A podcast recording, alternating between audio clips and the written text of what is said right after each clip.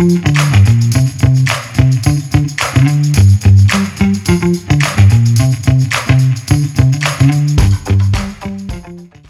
listening to The Running Public. From marathoners to mud runners, we all have the same goal get to the finish line faster. That's right. This podcast is for you guys, The Running Public.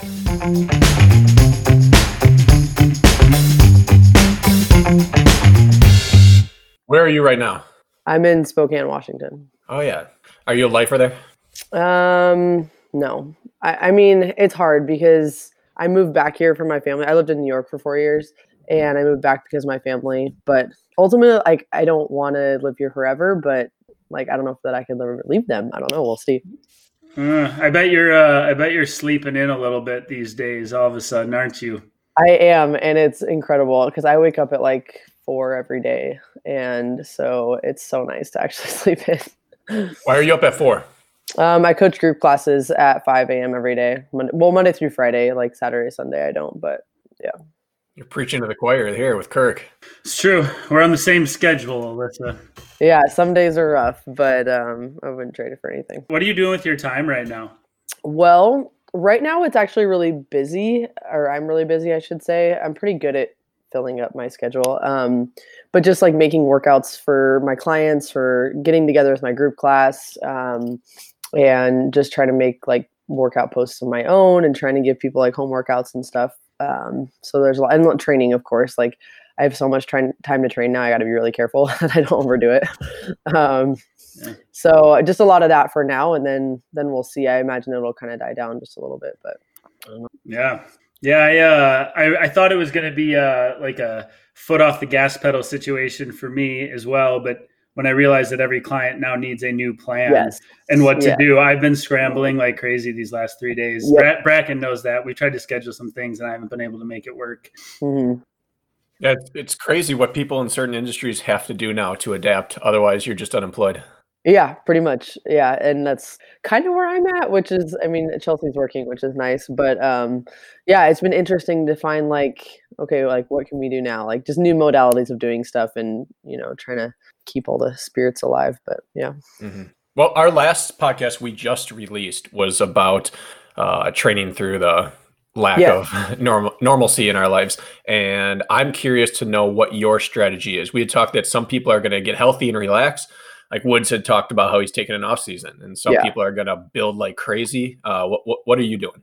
Well i kind of just had my off period. I got sick. Um, i didn't have corona. I had uh, influenza a so i was not i was not infected. But um, so i had a good week there where i did absolutely nothing and I just physically couldn't. And then the next week after that, I kind of took off too. It was just some like easy strength work and easy running and stuff.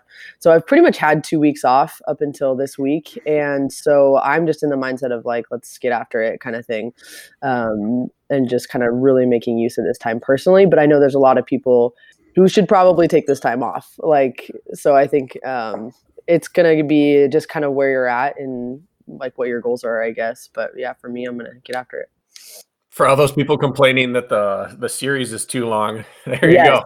I know. It's amazing. It's like and i kind of maybe hope it shows us that maybe we don't need to have such a long season. I don't know. We'll see but if there's a time to get the flu i guess you kind of got it race wise kind of at the best time didn't you? I did. Even like even if i would have been racing after those next three weeks like it came at the perfect time. So i was uh pretty thankful for that, even though it sucked.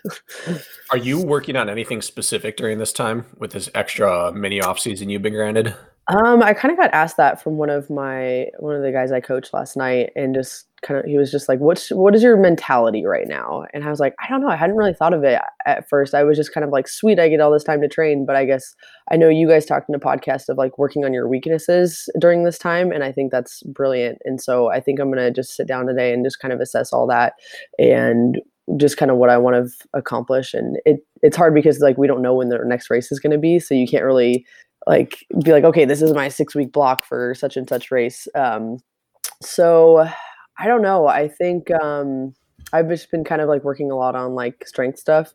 Um, so I'm going to continue that and just try to get just really strong. Um, but I'm also still working back into running and I'm going to try to run 30 miles on my birthday. So this is almost perfect. So I can just add a lot of, a lot of miles because I'm turning 30. So um, yeah, that was my whole, uh, whole, whole big goal there. So I can also kind of just work up into that as well. And like, I, you know, I don't really have anything now coming after that. So it's, it shouldn't, shouldn't really hurt me at all. So, um, so yeah, just working on strength stuff and um, just trying to get a lot of miles in. But um, also, I'm going into the stadium series this year and DEKA and all that kind of stuff. So just trying to figure all that out. I'm like, I have zero speed right now, and it's almost embarrassing.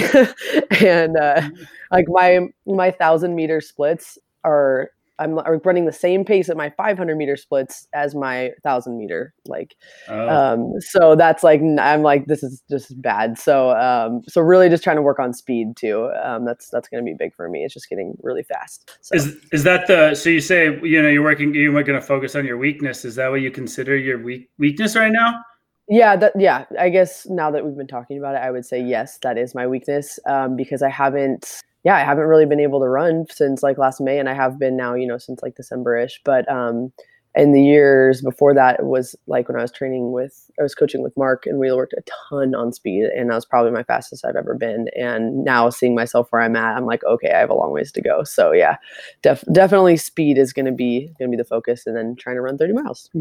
Well, I, I was unaware that you've been hobbled since May. What's go? What happened? Yeah, so I it's just the stupidest injury of all time. Like it's just it really is. So um my I was um what was I doing? Uh, I was going to do this ski to sea race. It was on Memorial Day weekend, and it was just a fun thing. It's a big, long, huge, huge relay race of a bunch of different things. And I was we were over in Bellingham, and I don't know if you guys know the the Cascades are over there, and just like incredible, incredible running so I was like, oh, I'm gonna go run in these mountains. I can't wait. And on the way down, I got this really sharp pain in my TFL, and it was just nothing like it wasn't anything that like you know um, I don't know. It, it, was pretty just like acute, and I just like it was it hurt to walk, it hurt to do anything, and I I just kind of chalked it up to like, oh, it's just you know it'll take like a couple weeks and I'll be fine. I can just train through it, and it just did not go away. Like just incredibly painful to run on, and um, so it's just been this long battle of I didn't run all summer. Like the first time I ran was on think or uh, uh, Thanksgiving because every time I tried to come back, it was just too soon, too soon, and it would just like re-aggravate it, and it was just it's just this nagging, stupid little thing, and so it still kind of was dealing with it, you know, a couple weeks here and there, and um, but but now I'm good. I mean, I'm not like perfect back in running shape, but um, it's it's been a lot better, and I'm just trying to be smart about it. So.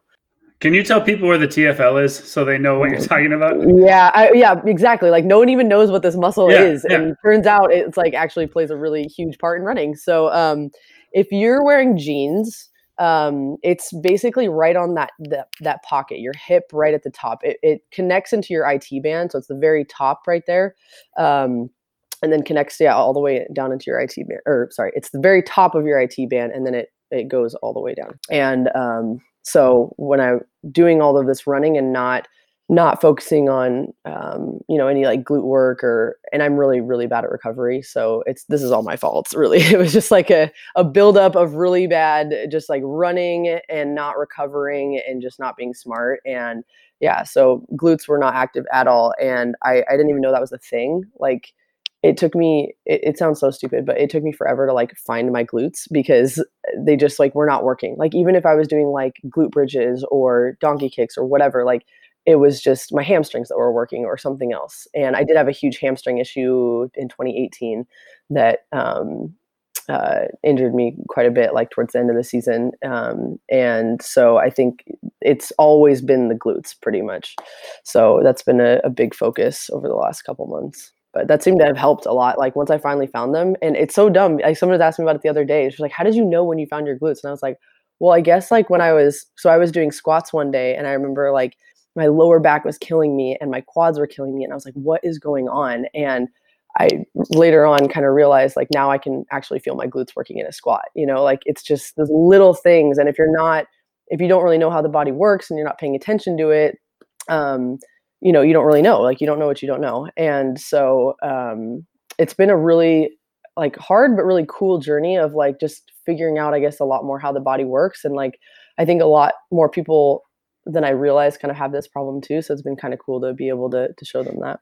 I feel like our I feel I feel like our bodies are really good at like facilitating our weaknesses. Like they're really good at like working around our little issues. Yes. And pretty soon that becomes the way we like track and move. And then suddenly you have this big blown up issue like you do. And that's like yeah. how every chronic injury starts. Yes, exactly. Like you don't even know it's coming and then bam, there it is. And you're like, yeah. what's going on? Like I've been like yeah, I wasn't even doing anything serious. It was an easy run. And so I like hearing about you discovering your glutes because I had to go through that same thing when I was in Colorado, uh, training mountains. I I just couldn't make my I couldn't climb from my my butt. Yes. You know, I was running off quad and calf.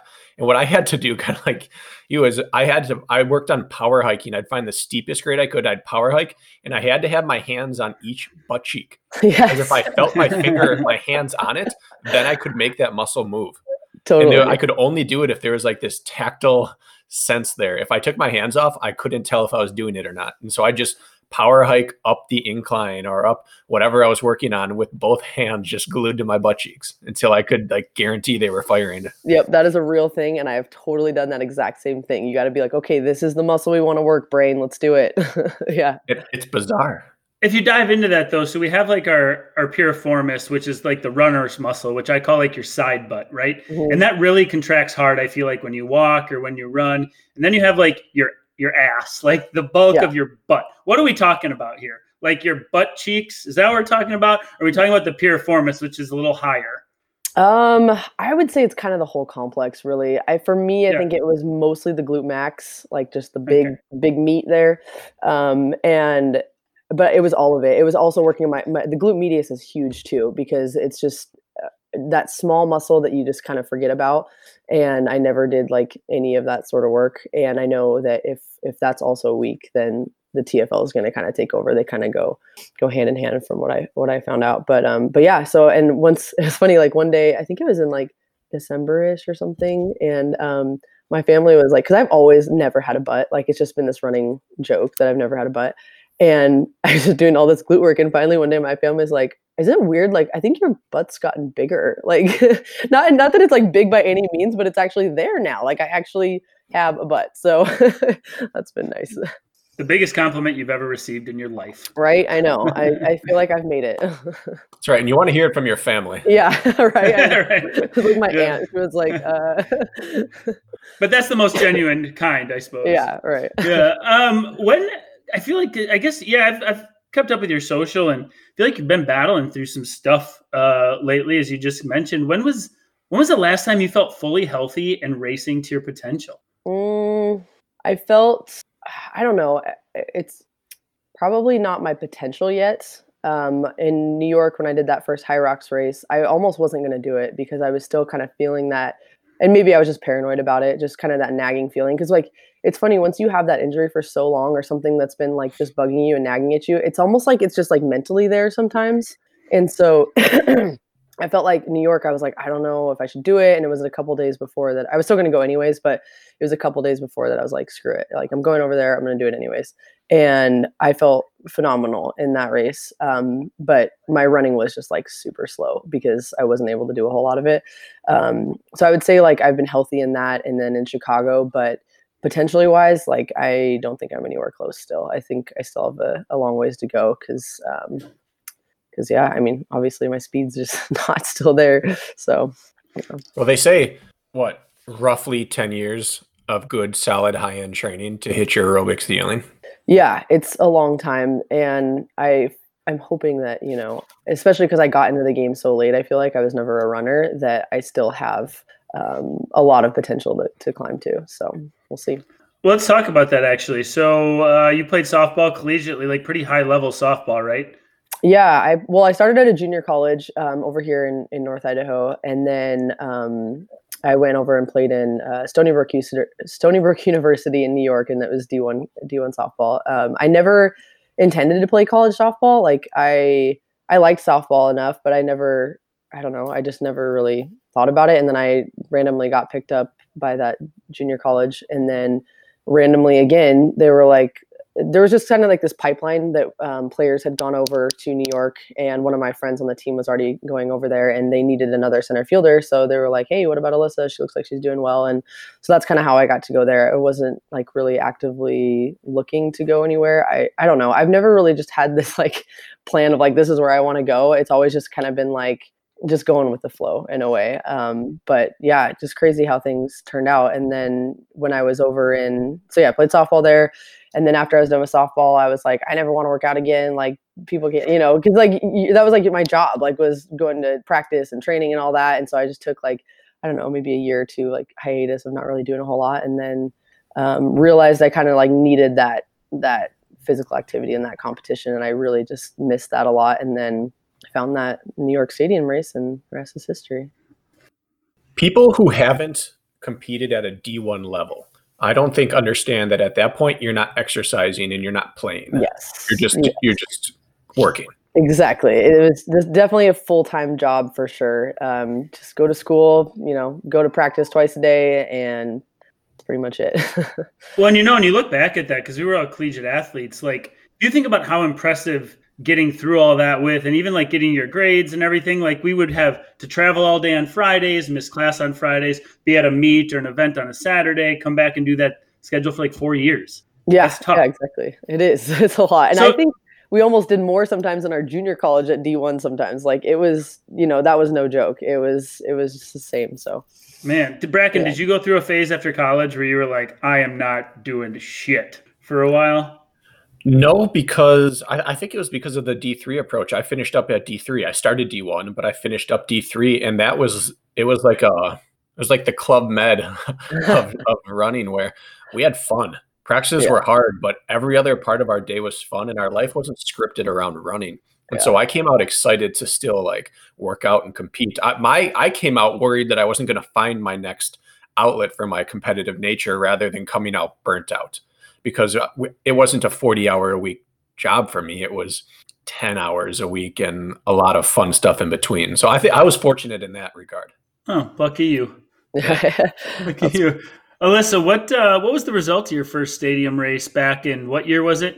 That was in uh, April of 2015 or May, somewhere in there. Okay. What um, what happened there? How'd that go? Well, I I didn't even know what to expect. The reason I found it on a Groupon one day because I just kind of wanted something to I was like, I've been working all this hard. I've been doing all my workouts. I feel like I'm really in shape. Like I wanted something to to go and do. And I just signed up for the open because I didn't even know what it was. Like I loved the Mets and I loved going to, to baseball games there. And I was like, what a cool idea. Like they're putting obstacles and you can kind of go and basically tour the stadium. And so I just signed up for open. But when I when I looked up my um, results, like when I was there, I realized I got uh, first place in for females in the whole open, which I was like, wow, that was really cool. Like, not that it was like a huge deal, because at the time, like it was um, the podiums were going on, and I could hear all the times for the women and stuff that that were happening, and I was like, I think I could do that. Like, I think I could maybe go and race with the elite women, and um, so yeah, it was just kind of that seed that was planted right there, and um, just kind of made me hungry for more and to see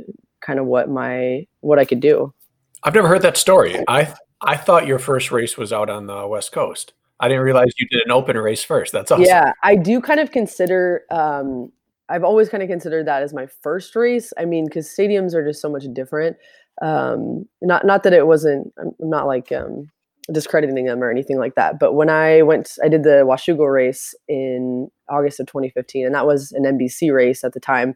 So when I showed up, there was like cameras on Rose and Amelia and all that, and I was like, oh my gosh, all the pros are here. This is so cool. And that was my first elite wave. And it just totally rocked my world because it was so different. Like I didn't even know what I was getting into, and it was so incredibly hard. And just because there was so much mud there, and just it was just different. So um, because of the races, I guess I started doing after that were all of those outdoor races. That's kind of why I, I, considered it more of my first, and it was my first elite wave. So um, just a little bit different in terms of um, competition and stuff too.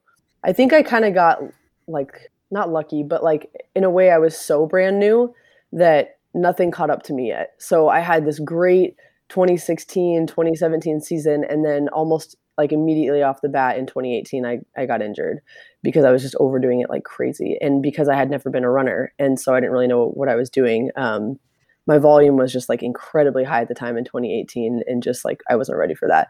So I think that it was because I was so new and I'd never done this that I just like exponentially took off.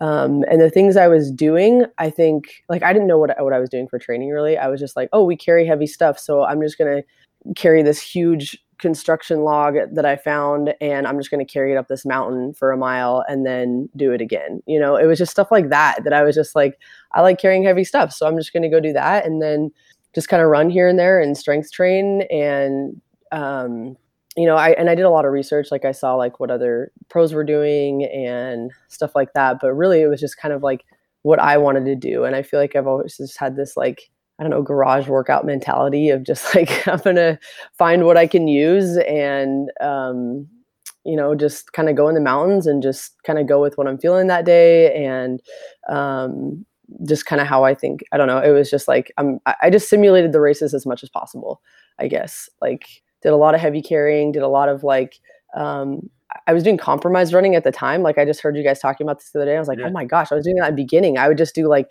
burpees in the middle of a run and um, just like lunges and stuff like that because just to break up the running because I was like I don't know. I, I didn't love running at the time. It was just like, oh, I need to break this up and do something else. So I'm going to go do some pull ups and then run again, and then do some lunges and run again and burpees and stuff. So I just I did a lot of stuff that was like in the races already, and just tried to simulate that as much as possible. I feel like I hear just like you're like that's like intuitive like working out, isn't it? Like I feel like you you guided yourself down the right path just off of intuition.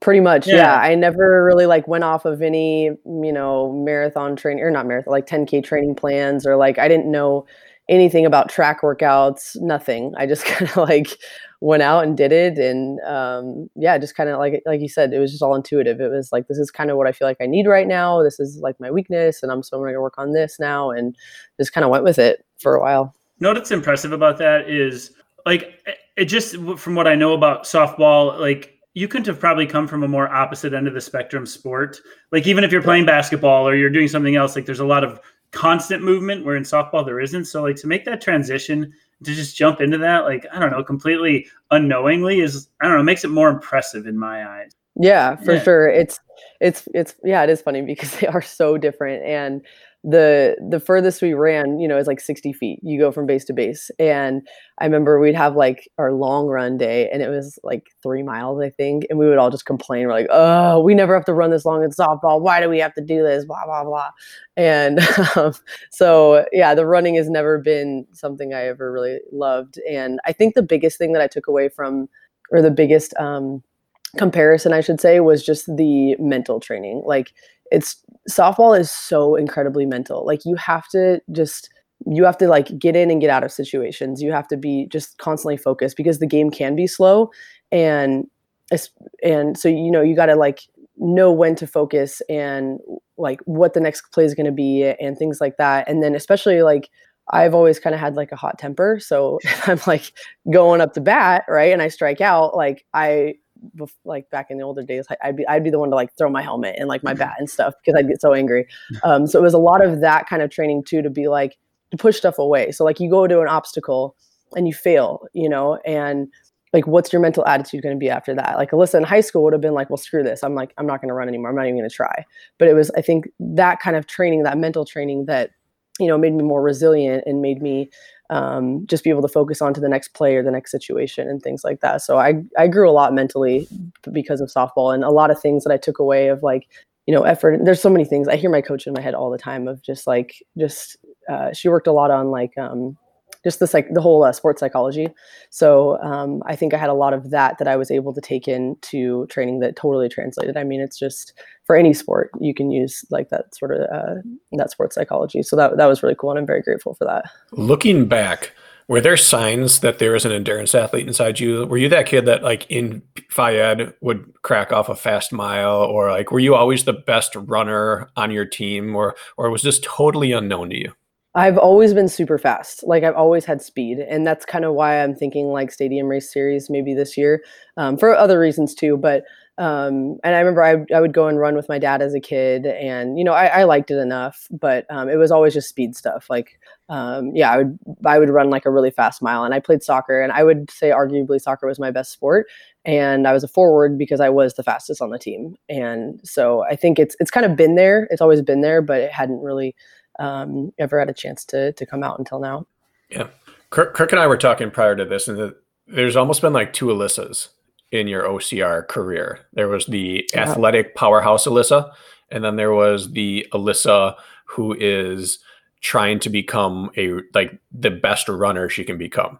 And interestingly, your results, at least from an outsider, were pretty comparable in either style of training. What what was that like on your end?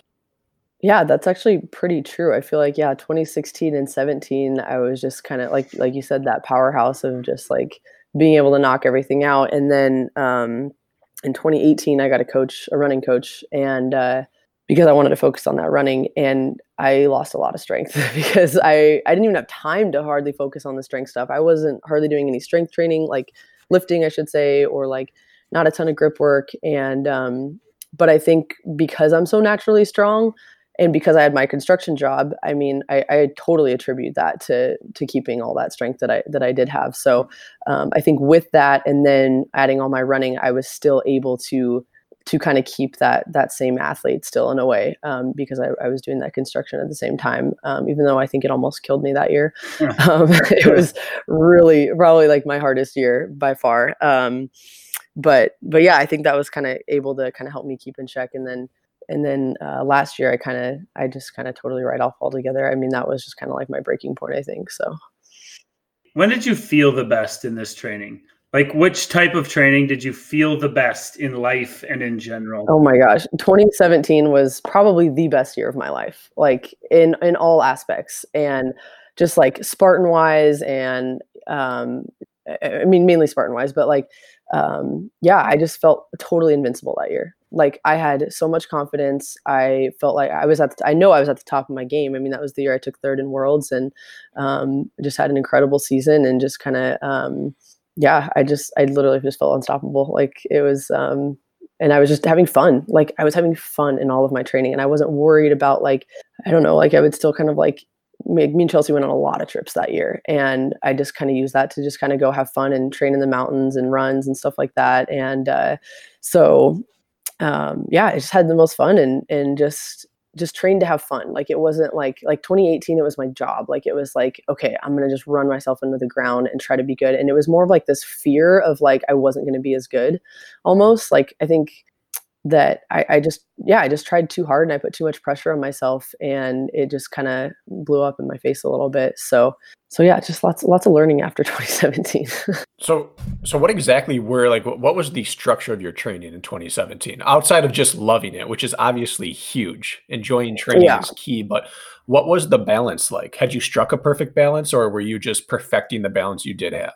Oh my gosh, I'd have to like go back into my 2017 journal, but um I, off the top of my head, I don't really know. I think I was, I don't know, I was doing, I was doing running stuff, but it wasn't structured at all. Like I, I can't think of anything that was all that structured then. Um, I did kind of get, how was that year? No, I was trying to think if I had a coach that year. And I, I think that was the one year I didn't have a coach. And if I did, I'm sorry for whoever was coaching me. but in 2016, I, I, I had a coach because I was at a like a CrossFitish gym here, and he was kind of training me a little bit.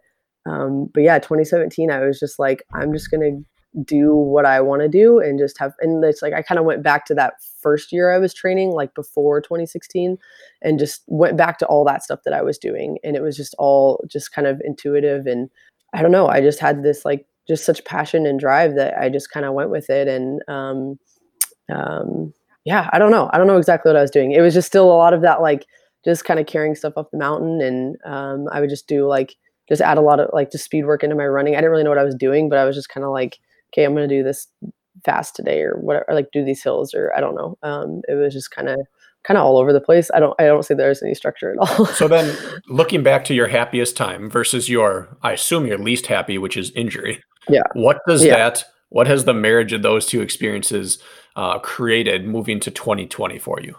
Um well, I think, you know, like 2017 fun um, top of my game, all that kind of stuff. And then it was just kind of humbling when I got that injury. I was like, okay, like I actually need to do stuff to recover, like because I wasn't doing any of that stuff. So that was the biggest takeaway. I think was like like I, I just have to be smart, and it was just learning about what works for me. Like I realized I can't run 70 miles a week. Like that's just not me. And um, I realized that I didn't really need to do that anyways. Like I was never doing that before. And so I think it was just kind of like this, um, I don't know, like um, just learning, I guess, you know, how my body worked and um, what kind of styles of training work for me and um, just the whole recovery aspect um, and just that i just need to take more care of my body because i run it into the ground so much. So um, just yeah a lot of learning and learning experiences and research and stuff. You know injuries are inevitable in this sport. I think obviously we've all experienced yeah. them. And you just because you started it later than a lot of other people i think you're just like behind the curve that way. Like i've been yeah. injured how many times through through college after college and you're just kind of getting your first really big speed bump yes. and that first speed bump sucks ass. It is the worst because you've been in, invincible for years and now you're learning to cope and and modify and it becomes this whole new like development of an athlete i feel like. I'm sure you've had yeah i'm sure it's been quite an exercise both in like physical strength and mental fortitude i feel like when you go through that first speed bump Absolutely, absolutely, yeah. And I know everybody, everybody's gonna. It's it, it is like you said, inevitable in this sport, but I think a lot of it could have been preventable for me in a lot of ways. Um, I was just kind of uh, just just not just so worried about training and getting my runs in that I was just like putting recovery and stuff to the side, and I wasn't even thinking about it. I was just like, I have to go do this run, and it wasn't like all these red flags would be there, but I would just ignore them and be like, I'm just gonna run through them, and so um, yeah, a, a, lot of that kind of learning. So that kind of stuff I think is is preventable, but I mean they are going to be inevitable in a lot of ways. So what are you doing for recovery then? Why don't we just talk about that real quick? What are you putting into that right now? Because that's the hardest part of training is that is. type of crap. So what are you what are you doing? I literally hate it with a passion. I hate it. I I, I, I try to find things that I like, but it's just it is it is so hard for me. Um, let's see. So I'm trying at first it was kind of like like my first year that I got injured, I was just like, I'm gonna go get all these massages and go to PT and stuff. And like I really relied on like other people to kind of fix me and chiropractor and stuff like that. And um, when I was doing my taxes, I was like, oh my gosh, I spent so much money. like it's not okay. Mm-hmm. And a lot of stuff I could do on my own. So I'm like, I'm very grateful for like going to PT and stuff. But you know, in the end, I I, I can take those exercises and do do that stuff on my own. Um, so right now, I w- it's just um, just like foam rolling and stretching, just stuff like that. And I I got a um, a cupping set too because um, uh, I, I, had my my massage therapist use it once, and I was like, oh, this is kind of cool, and this is something I can do. Like I like to just be able to like I have to turn on the TV or listen to a podcast or something so I can just like have something to like get me through it. Um, so I'll just like turn on a show, and that's like my thirty minutes to roll out, stretch, whatever. Um, and like recently, I've had some IT band issues, and I just want to say that cupping has been amazing. Like it's just been the only thing that's helped it. So um, for all you out there who are dealing with IT band issues, get a cupping set. Um, but so I would say the majority is just like foam rolling and stretching and making sure that I do it I'm really good about doing it before. Like my warm ups are really good before now. Like glute activation, you know, going over stuff that's tight, I know is just like a weakness of mine. Um, I'm just really bad about doing it after. And I think that's kind of been my biggest thing recently. So it's, it's just simple stuff. I mean, I don't think it has to be super fancy, um, but it's just, it's just actually doing it. So that's pretty much it. And I assume you've gotten better at listening to your body too, huh? Mm. When it says, Alyssa, don't be an idiot and run today, you're like, fine, I'll go. Yeah. Yep, exactly, exactly. So you mentioned a few minutes back that you are transitioning. Are you transitioning to stadiums or are you including stadiums?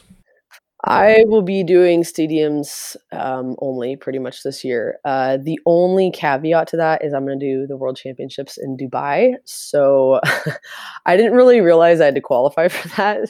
So I was like, oh crap, now I got to do I think what I'm going to have to, well, I don't know now how it's going to work, but I was, my plan was to do Montana and then do Tahoe against my own will, and then go to Dubai.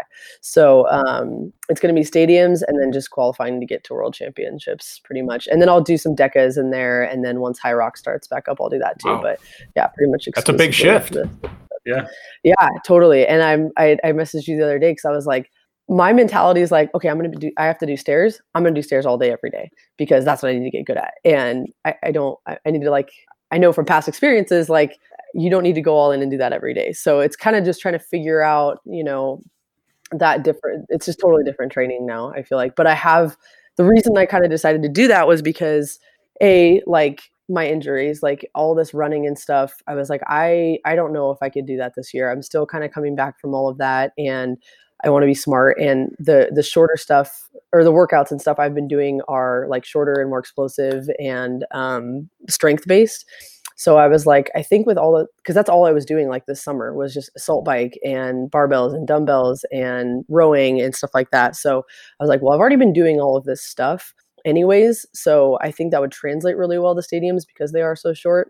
And um and yeah, with the injuries and then just being like going back to that, you know, how I've always kind of been naturally fast. So um yeah, I'm hoping it kind of plays out, but still kind of learning about, you know, how to how to train for it all too. It's just different. Bracken, how much uh, how much would you say just because she said speed's a weakness of hers? How how important is speed in a stadium race? What do you what do you got there? Do you think it's top of the top of the barrel, or do you think it invert's more important.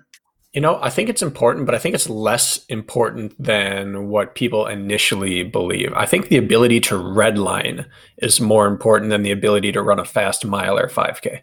But hmm. I also think that they go together. Like if you're in shape for a good mile or 5K, then you're also just running a little bit with less effort in a stadium than you would be if you were slower. So I think they're they're important. When I'm in my best stadium shape, I'm doing speed work, but I'm not I don't I still don't think we run much faster than 10k pace in a stadium. It's just that it's bursty to get back up to 10k each time you come out of a out of a turn or a set of stairs. And so it's more about being able to constantly break rhythm and get back to a moderately fast run than it is to be able to just blaze up the track. Like stadium is just one long compromised run. That's all it is. Yeah. And yeah. is a and Alyssa's right. There are a lot of stairs, and and I kind of treat the stairs like downhills, where in the prep for a stadium in the off season, so to speak, um, I do a big block of stair work, and then I do maintenance and sharpening stair work throughout the year. That makes yeah. That because makes uphills and stairs really drive from the same power source you know, yeah. but the technical skill of it and the actual impact going downstairs, I put in a good block of it. And then throughout the year, I'll probably do half if I if I'm in stadium mode, like half of my interval or compromised running work is done with stair intervals rather than flat intervals. But yeah, once I'm in season, I'll probably I probably do stairs two or three times a week total, and that includes like a easy day on the stairs and a quality session on the stairs. Are you talking about stair mill or you actually go somewhere with stairs? Uh, well, I didn't have a stair mill until this year. I found the greatest deal in the history of sports equipment deals. I got a stair mill for two hundred dollars. Oh my gosh! It was the gym was just getting rid of their old one, and it was too big and heavy. No one wanted to come pick it up. So there's like two hundred dollars, our best offer, and I was like, "I'll give you two hundred. I'll take it right now." So I've been doing that, and I'm in uh, actually a stair block right now. I've been doing um, uh, 2,500 feet of of stair work each morning to get ready for that. But as soon as it gets nice out, then yeah, it, I'll be doing at least 50% of my stair work outside so that I get the down stair approach. Because like we talked about, Alyssa, it's just like downhill running in a mountain. Like you can do all yeah. the gym work you want, but until you pair that with the technical skill of really bombing downstairs, it's it doesn't quite translate. So I'll, I'll get the downstairs as soon as we don't have snow and ice. yeah. Um, I was thinking too that I don't know, maybe correct me if I'm wrong, but it seems like there's a lot of athleticism that goes into the stadium races. Like you're constantly like side to side shifting and pivoting and ex- speeding up and slowing down and stuff like that. And um, just kind of wondering, I don't, I don't know if you do any of like sort of, um, what do you call it? Like, you know, like ladder work and things like that or. I don't. I probably should. When I was at my best, I was doing a lot of jump rope work. But okay, uh, yeah. we, we have uh, the Wisconsin State Fair Park is like 400 meters from my house, and they have all these exhibit halls, indoor and outdoor. And one of them are they have several outdoor halls where it's just like 80 meters long of just aisles with an overhang over the top. It's like this giant pavilion, but with no walls. Um, but there's like cattle stalls throughout the whole thing. And so I'll do OCR 400s or I'll do even do thousand meter intervals, but every 80 meters, I'm turning back and forth and going down the next one. So it's just constant start, stop, start, stop. So I do more of that than actual like athletic drill work, but I don't think there's such a thing as like erring on the side of too much plyo. Like if you can handle it and you recover, plyo I think is going to help you a ton. Totally, yeah, that makes sense. When did you have your like your I don't know aha moment or sort of coming to Jesus conversation where you with yourself where you were like, yeah, I got to go to the short course now. Like, did you have like a tipping point there or something that happened and you were like, that if it was the injury or whatever it was? Um, yeah, it was probably probably when I was training for HYROX. Um, I know there was an exact moment. I can't think of like when exactly it was, but um, I, I, think it was actually like when they released the the series and stuff like that. And I was just thinking about what I was going to do, and I remember that they released the um, the national series, and I was just like, I just was just like not excited. Like I saw the schedule and it just didn't excite me, and I was like, okay, something's wrong with that. Like I, I kind of need to assess this. Like why doesn't it excite me and stuff? And like a lot of it was because like the races were kind of the same and i was just like i've been doing this for so long like what, what do i really want to do this year and like what have i been working on and it just kind of hit me that i was just like oh yeah there's this whole like there's other series out there there's a lot and i was like kind of looking into those and then when i saw the stadiums i was like well i really liked the first one that i did and then i was like well yeah i've been doing all this kind of training. And then like i said before like with injury and stuff like i think maybe I'm a little scarred from the last two seasons too that I and maybe that's why it was just kind of like this fear thing of of or worry I guess of going into the national series again too. Um, but yeah I was just like I think this might be a good idea. This might be something I can do. And I I'm kind of the person too I need to like I just need to change things up too. I can't keep doing the same thing over and over and over again. Um, so so yeah, it was. I, I, would probably say around yeah, and um, when the schedules came out, like around December or so, um, that I was like, yeah, I'm gonna do this. So cool. It seems like like it, uh, the the U.S. National Series have, has kind of been treated like the holy grail of the racing like schedule, and this season it doesn't feel that way. It actually feels like there's a lot of athletes similar to you who are saying I'm going to pursue a specific modality and go that way. Do you? I mean, I, it seems like a, a, lot of our like we have the Ultra Series, we have the Stadium Series, we have uh, DecaFit, rocks, all that stuff. Um, I think it's cool. That's how it should have been all along, and we're finally getting there, right? It's okay to. I totally, yeah. yeah. I totally agree. When I saw all like the ultra and stadiums and national and all that kind of stuff, I was like, this is so cool because there are so many different types of races. So why not specialize? Like somebody, some guy made this post. I'm not going to call him out, but um, he made this post about how, and he called out another guy, and he was like, one of the top pro racers, and he was like, um, you know, it's just it's really disappointing to see um, other guys go into the Stadium Series or or go into what did he say? It was like um, go into less favorable races because it's like easier because it's like easier money and less competition and stuff. And I was it just pissed me off because I was just like no like if they're allowing us to specialize then why not specialize like if that's what you want to go and do and that's what you think you'll be good at then go and do it i don't think it has anything to do with like less competition or whatever like hell the stadium season, season is or series is less money like you know? Yeah. so um well there's ducking the competition and then there's doing the thing that you're good at and that you enjoy. Yeah. Yeah exactly and that's that's what it came down to for me and i think with a lot of people that's and and i'm hoping that it does allow people to specialize because then it will become more competitive. Like this is just the beginning that we have all these these different series so it's still pretty new and i think over time you know we will see it maybe being just as big as the national series i don't know but i, I think um, it's it's a really cool start to all of that. I've seen this trend in the age group in open wave too where you're starting to hear a lot of people saying you know what? The series was like i was so all in on it and hit as many trifectas as i can and see all the different places, but I've seen them all. I've done it all. The it's getting easier because we're better at obstacles now. Like it's there's no challenge. It's not as exciting as it used to be. So yeah, I'm gonna try HYROX or I'm gonna try ultra or whatever it is. I think you're starting to see also the masses start to say we've seen this all before. I'm gonna try something new.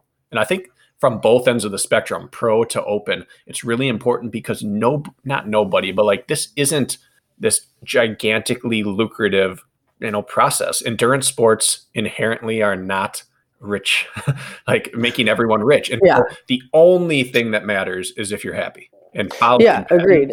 and I, I like how you said with the open perse- perspective too, because that's kind of been, I don't know, my me and my dad talk about this a lot, and he was saying like, you know, um, like basically Spartan was kind of at this like tipping point of like they need to do something else if they're going to stay alive because everyone's already doing the same races and that you know they're they they're going to get bored of them you know eventually and so i think that's kind of a way to keep the sport alive and just keep it fun and just like having those so many different options for everybody um, to tr- go and try new things and train differently and stuff is is is really cool I had a conversation with an athlete of mine yesterday. He said, "Man, we got to talk. I got some things to run by you."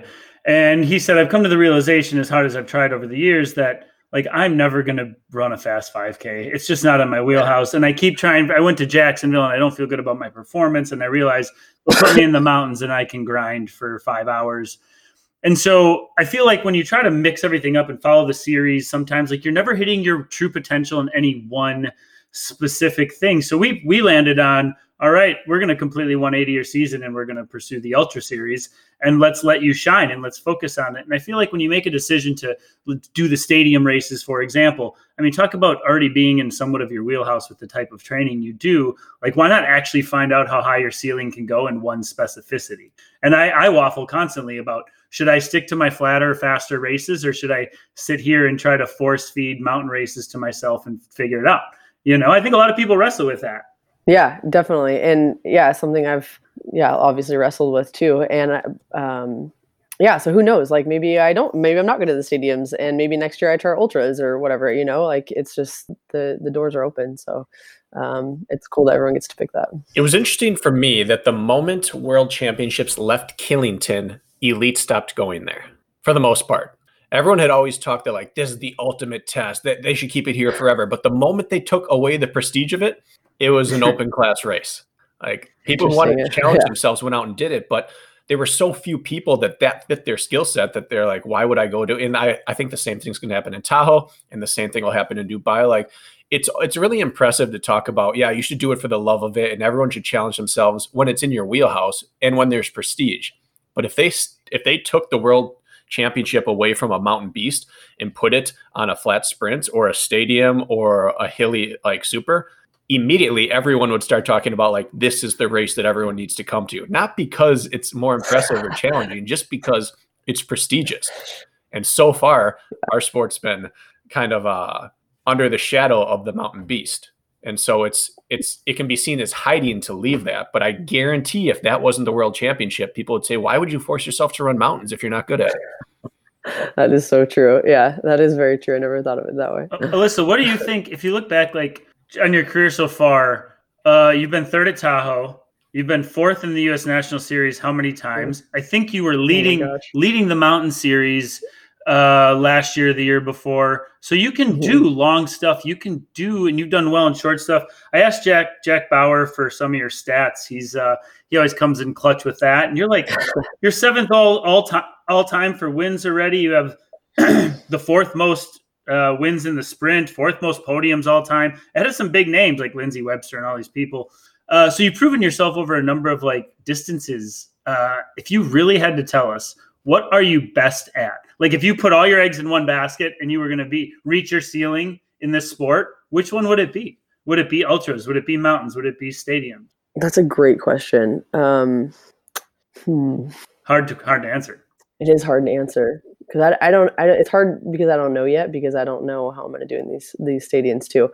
Um, but looking back over all of it, I think I really have to say maybe the longer stuff is what I've kind of been better at, like the just the long grinds. Like I feel like I've kind of always performed well at Tahoe because like mentally I'm able to really get through it in some way. Like um, and just be able to go out there and grind. I don't think I'm the best mountain runner by any means, and I think that's kind of why I wanted to steer away from them because, especially now, like with just all the so much more competition than kind of when I started was, um, or I, I just don't know how great of a mountain runner I really am. I just don't see that being a huge wheelhouse. But I think the fact that I can grind and just continue to chip away and just keep going is makes the longer runs or the longer like mountain stuff um, in my wheelhouse quite a bit um, I, I've I haven't really been to the point in like those short stadium like 30 minute red lines. I don't know how i'm going to do with that because it's totally different.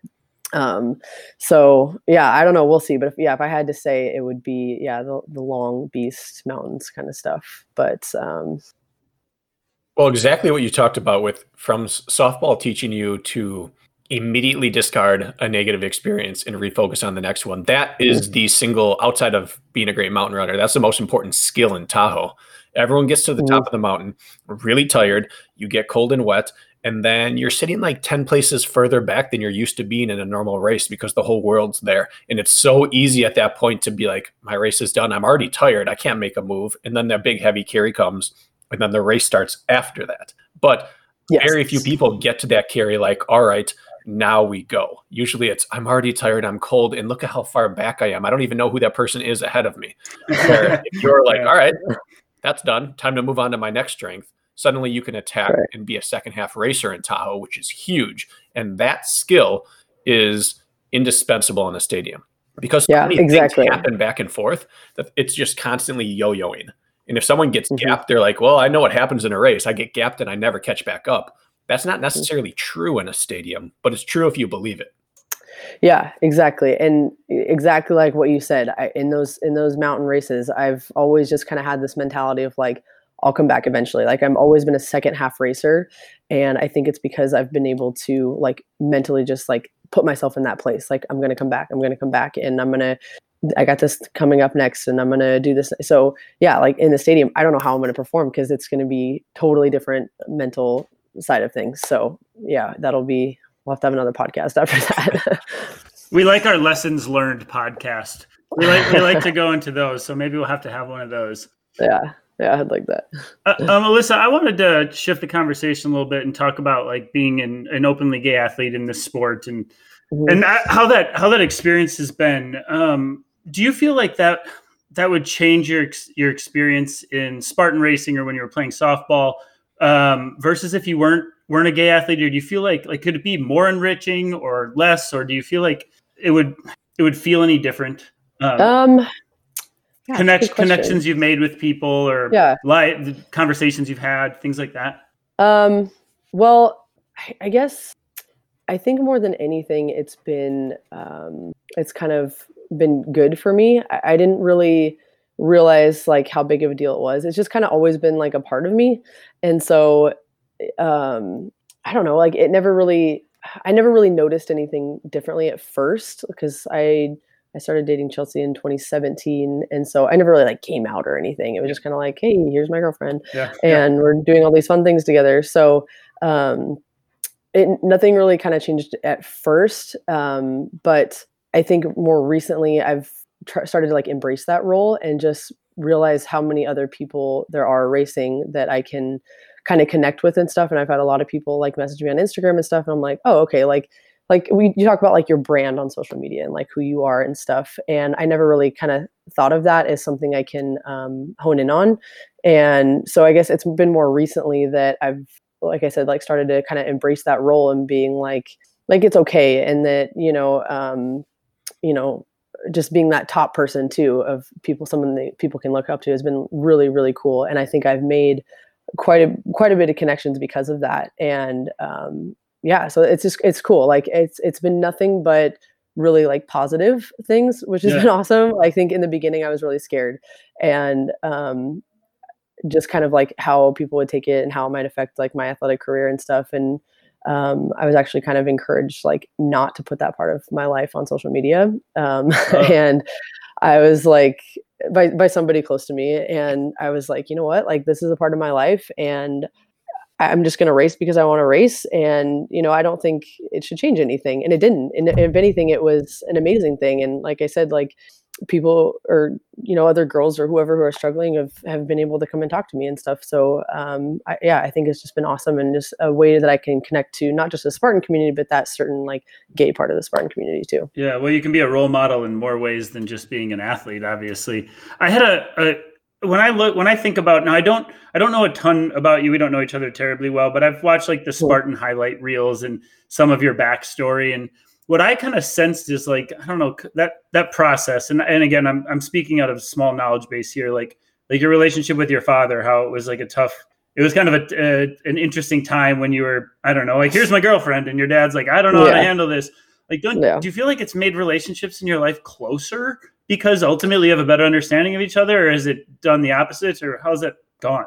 Um, I was actually thinking about this last night. We we went over, uh, me and Chelsea went over, and we brought some food to my dad because you know the whole quarantine thing, and yeah, yeah. um, so and I was just like, this is crazy. Like if you would have told me like back in back in 2015 when I moved home, I was like, yeah, I'm just going to be single for the rest of my life because I can never tell my family. and, you know, lo and behold, I met Chelsea and I was like, okay, so there's, you know, some reels going on here. And it was really rough at first. I mean, a lot of people have it way, way, way worse. Um, and I, so, you know, I'm, I'm pretty blessed in that aspect that my whole family still love me. But um, if anything, yeah, it had, it has brought us all closer. And, you know, we've had to have hard conversations and just, just get through just, um, you know, just these issues in a way. And so, um, yeah, it's definitely brought us a lot closer. My dad's just like total 180, like incredible. It's just, and it, you know, it's just, I, I, don't even know how it happened. Like it just has, and it's just been, been really cool. Um, just to get through all that. And my whole family's been amazing. I mean, I yeah, I never even thought I'd be getting married in front of my family. I was like, if I ever do, I'm just gonna go away and get married. And you know, it was just the most incredible day of my whole life. And um, so I really I do thank them, and I feel very very blessed to all have them, and that um, I have had it so good.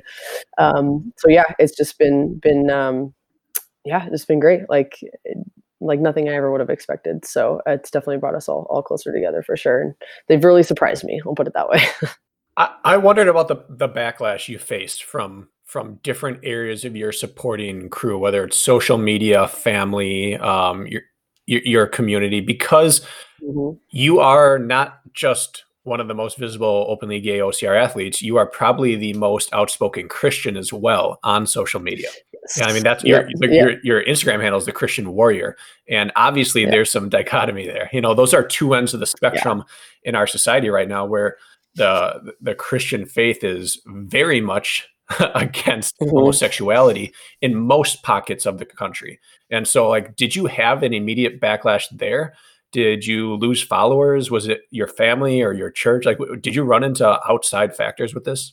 Yeah, um, I'm not going to go too much into it, but I um, I think I don't remember it was some post that I made or something and I had a couple people reach out to me and basically saying that um, that like God didn't want me to do this and stuff like that. And it shook me up so bad, like really bad. It's been like I think it was last year during this during this time actually that I was just like just this spiritual warfare that was like almost unbearable. Like i can't it's just hard to even even go into um but so that's that's been a huge huge struggle is like because i was already out as a christian you know and um and then being like oh here's my girlfriend like i'm i know people are like there's a lot of people who still are just not going to agree with that and that's okay like it's just i've i've had to really like kind of learn or just i guess not worry about so much what other people think that was my biggest thing is like especially once i started getting big on social media and like i came out like just as this big spartan racer and i was um, like a public figure kind of now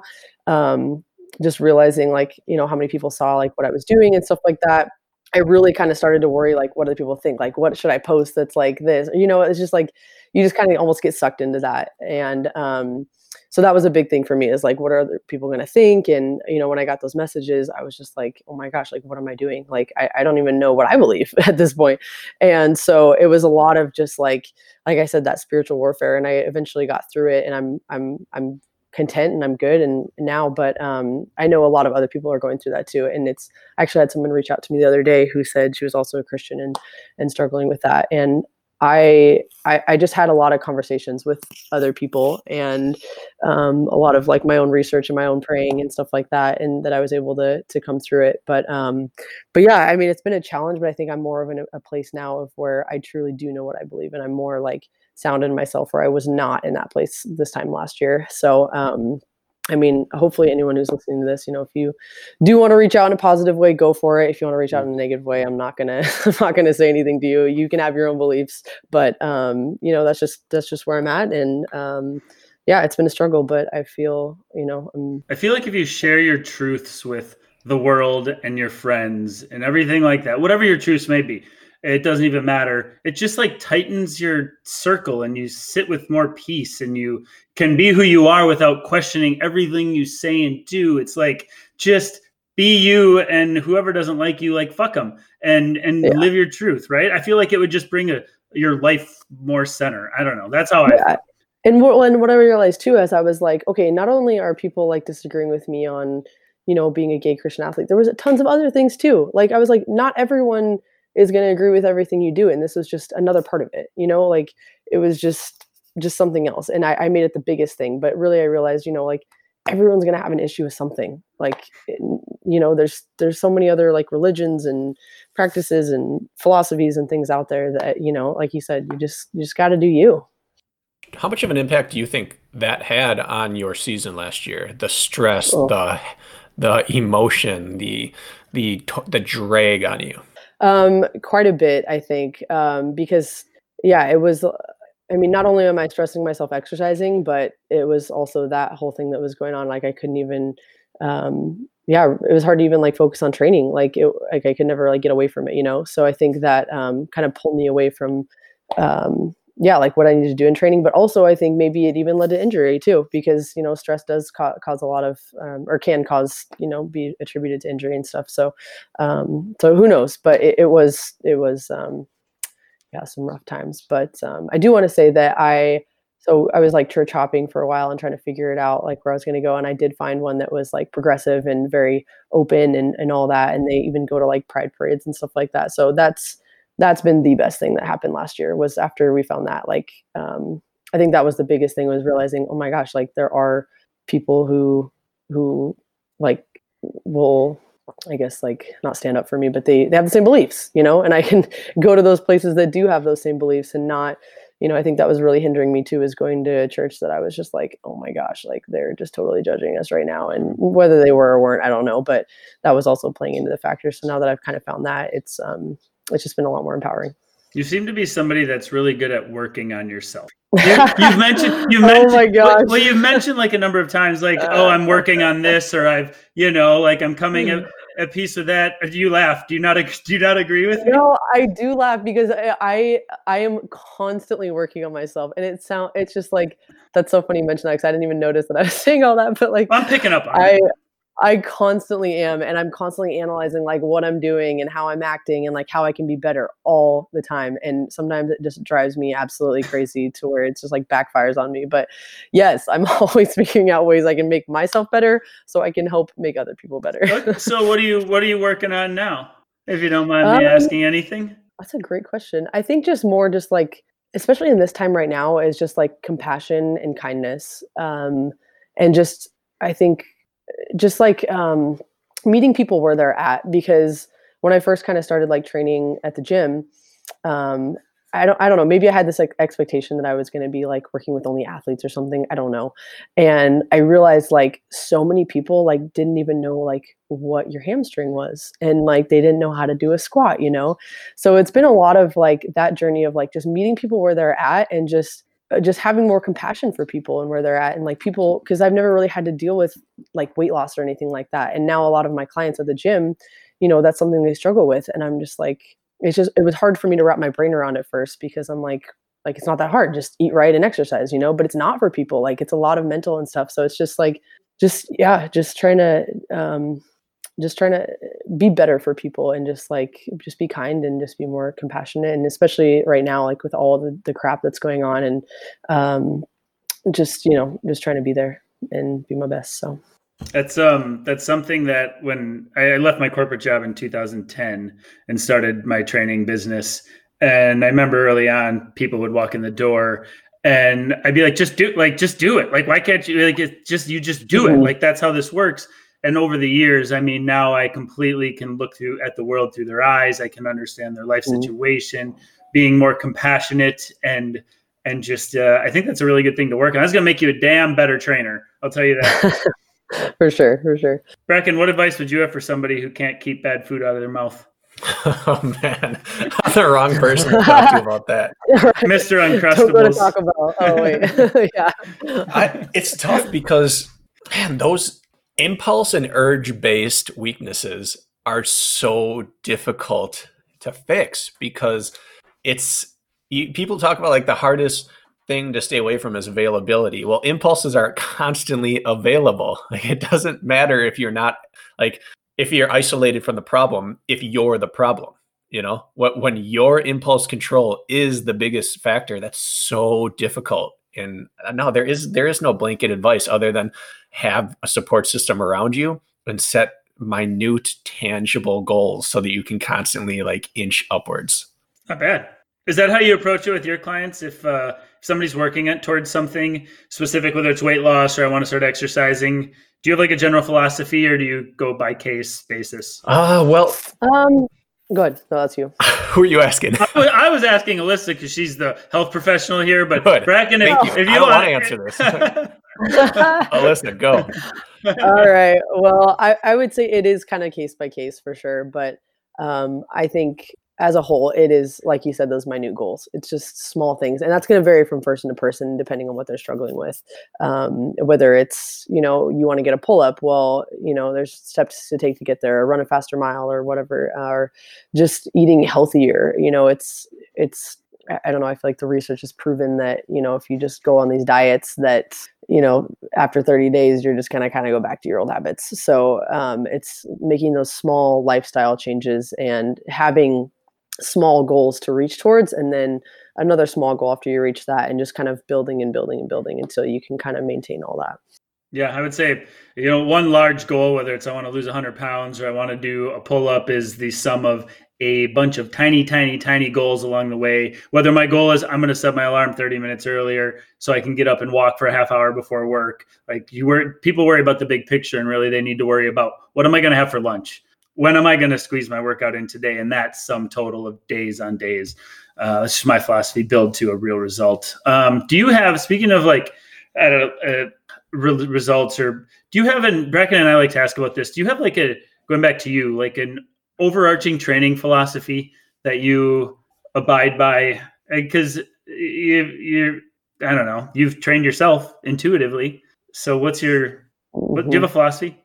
Well, give me an example on like your like your philosophy? Like a, an example of a philosophy would be well i believe in the simplest sense i believe that you know long slow distance can still cater fast speed work. So i think that running long and slow is pivotal to racing a fast 5k it could be as simple as that. Where yours could be i think the very varying of training and the more variation. Something like that. When you look at it as a whole you look at your week what pieces do you all try to make sure in there i guess? Well I think um, one one thing that kind of came out to mind was that I, I, don't think you need to be running a ton of miles to be a good a good runner. Um, I don't like, and maybe I don't even think that was me specifically learning that. I think it was just seeing um, just other other people too. Um, but yeah, I don't think you need to be running, you know, like just 70 plus miles a week all the time just to be a, good runner and to be good at the sport. Um, but I would say I, I think I'm, I'm, along with you. Like I think the long runs are important. I and I thoroughly enjoy the long runs. Um, but it's just yeah, just keeping it mixed up and not um, just one thing I've had to learn is like not going hard all the time. Um, just having more of that balance of you know your hard days and then taking your easy days actually easy because and I remember again when I was again doing all those miles, it was like I was doing my really hard days and they were really hard and then my easy days i was still running probably you know over 75% of my heart rate and um but it felt easy to me you know and so it's really just yeah that that uh, having your easy days easy and going after your hard days, but also, you know, just like listening to your body and stuff. But, um, and again, just like having that mix of stuff to do. Like this, I, am a huge component of strength stuff. So, I mean, that's going to always, always, always be in stuff when I'm, when I'm um, having clients, but long runs, you know, strength, strength mixed with running. Um, and yeah, I would say that's pretty much it. Alyssa, I think we're going to see a trend back towards that in the sport over the next year or so. I think that a lot of people in the sport, myself included, Kirk included, uh, we, we hit this point where everyone that beats us is just faster than us. And you get good at obstacles, you come in strong or good at carries or whatever, and eventually you're just getting outrun. That's where your race is lost. And so we pour a ton of time into volume and running, and you improve, but there are diminishing returns on that. And eventually we realize one of the diminishing returns is that we've stopped doing as much of the other thing. And I think a lot of people are going mm-hmm. to, if not already, are going to get back to the more holistic approach. And our take on that is that yeah. if we were a singular modality sport, the higher amount of volume you can do in that one plane of movement, the better you're going to be. If you're a marathon runner, you can't do a ton of cross training because you're going to break down as the race goes on. But the more modalities that come in, the more you benefit from doing multiple things and the more that you stagnate from doing a ton of one singular skill that you're not going to do unbroken in a race. Yeah. And I think that's been really hard training for our sport too is there's so many things that we need to add in there and I've struggled with that a lot is like okay, I have to do 2 days every day because I have to do, you know, all these different things and fit it all in one week and you know, it's yeah, like you don't have to pack every single thing into one week either. Yeah. It's you know having like quality stuff. I think that's that's that's big. Is just making sure it's it's quality.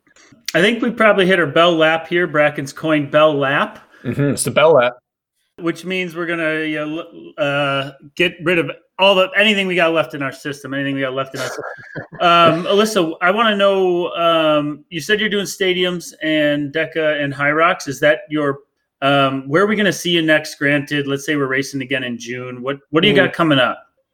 The next race. I, I oh, I can't even think of what the next race off. I think it's AT and T Stadium. Yeah, yeah, I think would be the next one in June. Yeah. Um, and you know, assuming that everything's canceled, so then that would be that would be my first one back, I believe. Okay. My last question is: uh, I, I want to, since you your your your expertise seems to be, at least in terms of applying it to your own training, the multimodality workouts or the non-linear running workouts. Give me two of your best bang for your buck OCR workouts, oh or maybe just your one favorite that you find yourself coming back to when you know you got to work and you've got to do something race specific. Oh my gosh, I don't even know if I can give you. Enough. I have so many that it's just it's almost like a hodgepodge. You guys are so good at being like, oh, these are my go-to races and or go-to workouts. Um, your Instagram is full of different. I mean, every week I, I see something different. I don't think I've seen the same thing twice on your social media ever. No, it's literally always different. Um, I would say, well, right now it's a lot of like tire pulling. So I'm doing at least once a week. I'll do. I'll go to the track and I'll do like yesterday. I did 400 meter pull and then a 400 meter run, and then another week it might be a thousand meter pull, thousand meter. You've been talking to Dennis Wayne Welch. Yeah, no, he's he's been training me. Okay, I was gonna say that's a Dennis workout right there. Yep, and I actually do. I love. I do love the tire. I felt like that's that's helped me quite a bit over this whole um, injury thing. So I would say that's one. And then um, I love the assault bike. Like assault bike is absolutely my go-to. I actually I'm very blessed to have one in my garage. So um, I'll do like um, assault bike, and then I'll go run. Like I have like a my neighborhood, just like 500 meters, and then I'll come back and do like um, uh, like a uh, what do you call them? Like a devil devil's press, like dumbbell burpees, mm-hmm. and then I'll go throw a spear, something like that. So, um, and I'll do that for like you know four or five, six rounds. So sounds miserable yeah, assault bike just takes you right to that place immediately. I know. I know. I love putting my clients on there for the first time because they're like, they're at first they're going and then they're like, oh my gosh, I know why it's called that. yeah, Alyssa, um, any uh, any sponsors or people that are supporting you that you want to shout out right now? Um, you know, uh, well, I will shout out Dennis because we talked about that. Um, he's he's been really really awesome, just in terms of like helping me through this injury and just giving me workouts and working around stuff and um, really just always constantly being like, "How are you doing?" Like just talking to me um, about what's next and all that. Um, and then I'm partnering with Ascent again this year, so Ascent Protein. Um, love them, working with them for the last couple years now, um, and just my family. My family is so awesome, and it's just so just nice to have them, especially during this time and um, just knowing that I have, you know, all that support here and just how they've always been there for me. Cool. Where can people find you on social, Alyssa? Um, I'm actually at Alyssa Hawley 14 now on Instagram. Oh, when did that change? I am at I changed it um, a couple months ago, oh, or no, it was maybe in the summer. I think I know I changed it because I know it's okay. I just um, I feel like a lot of people. Well, actually, I didn't get as many people asking me about it as I thought they would.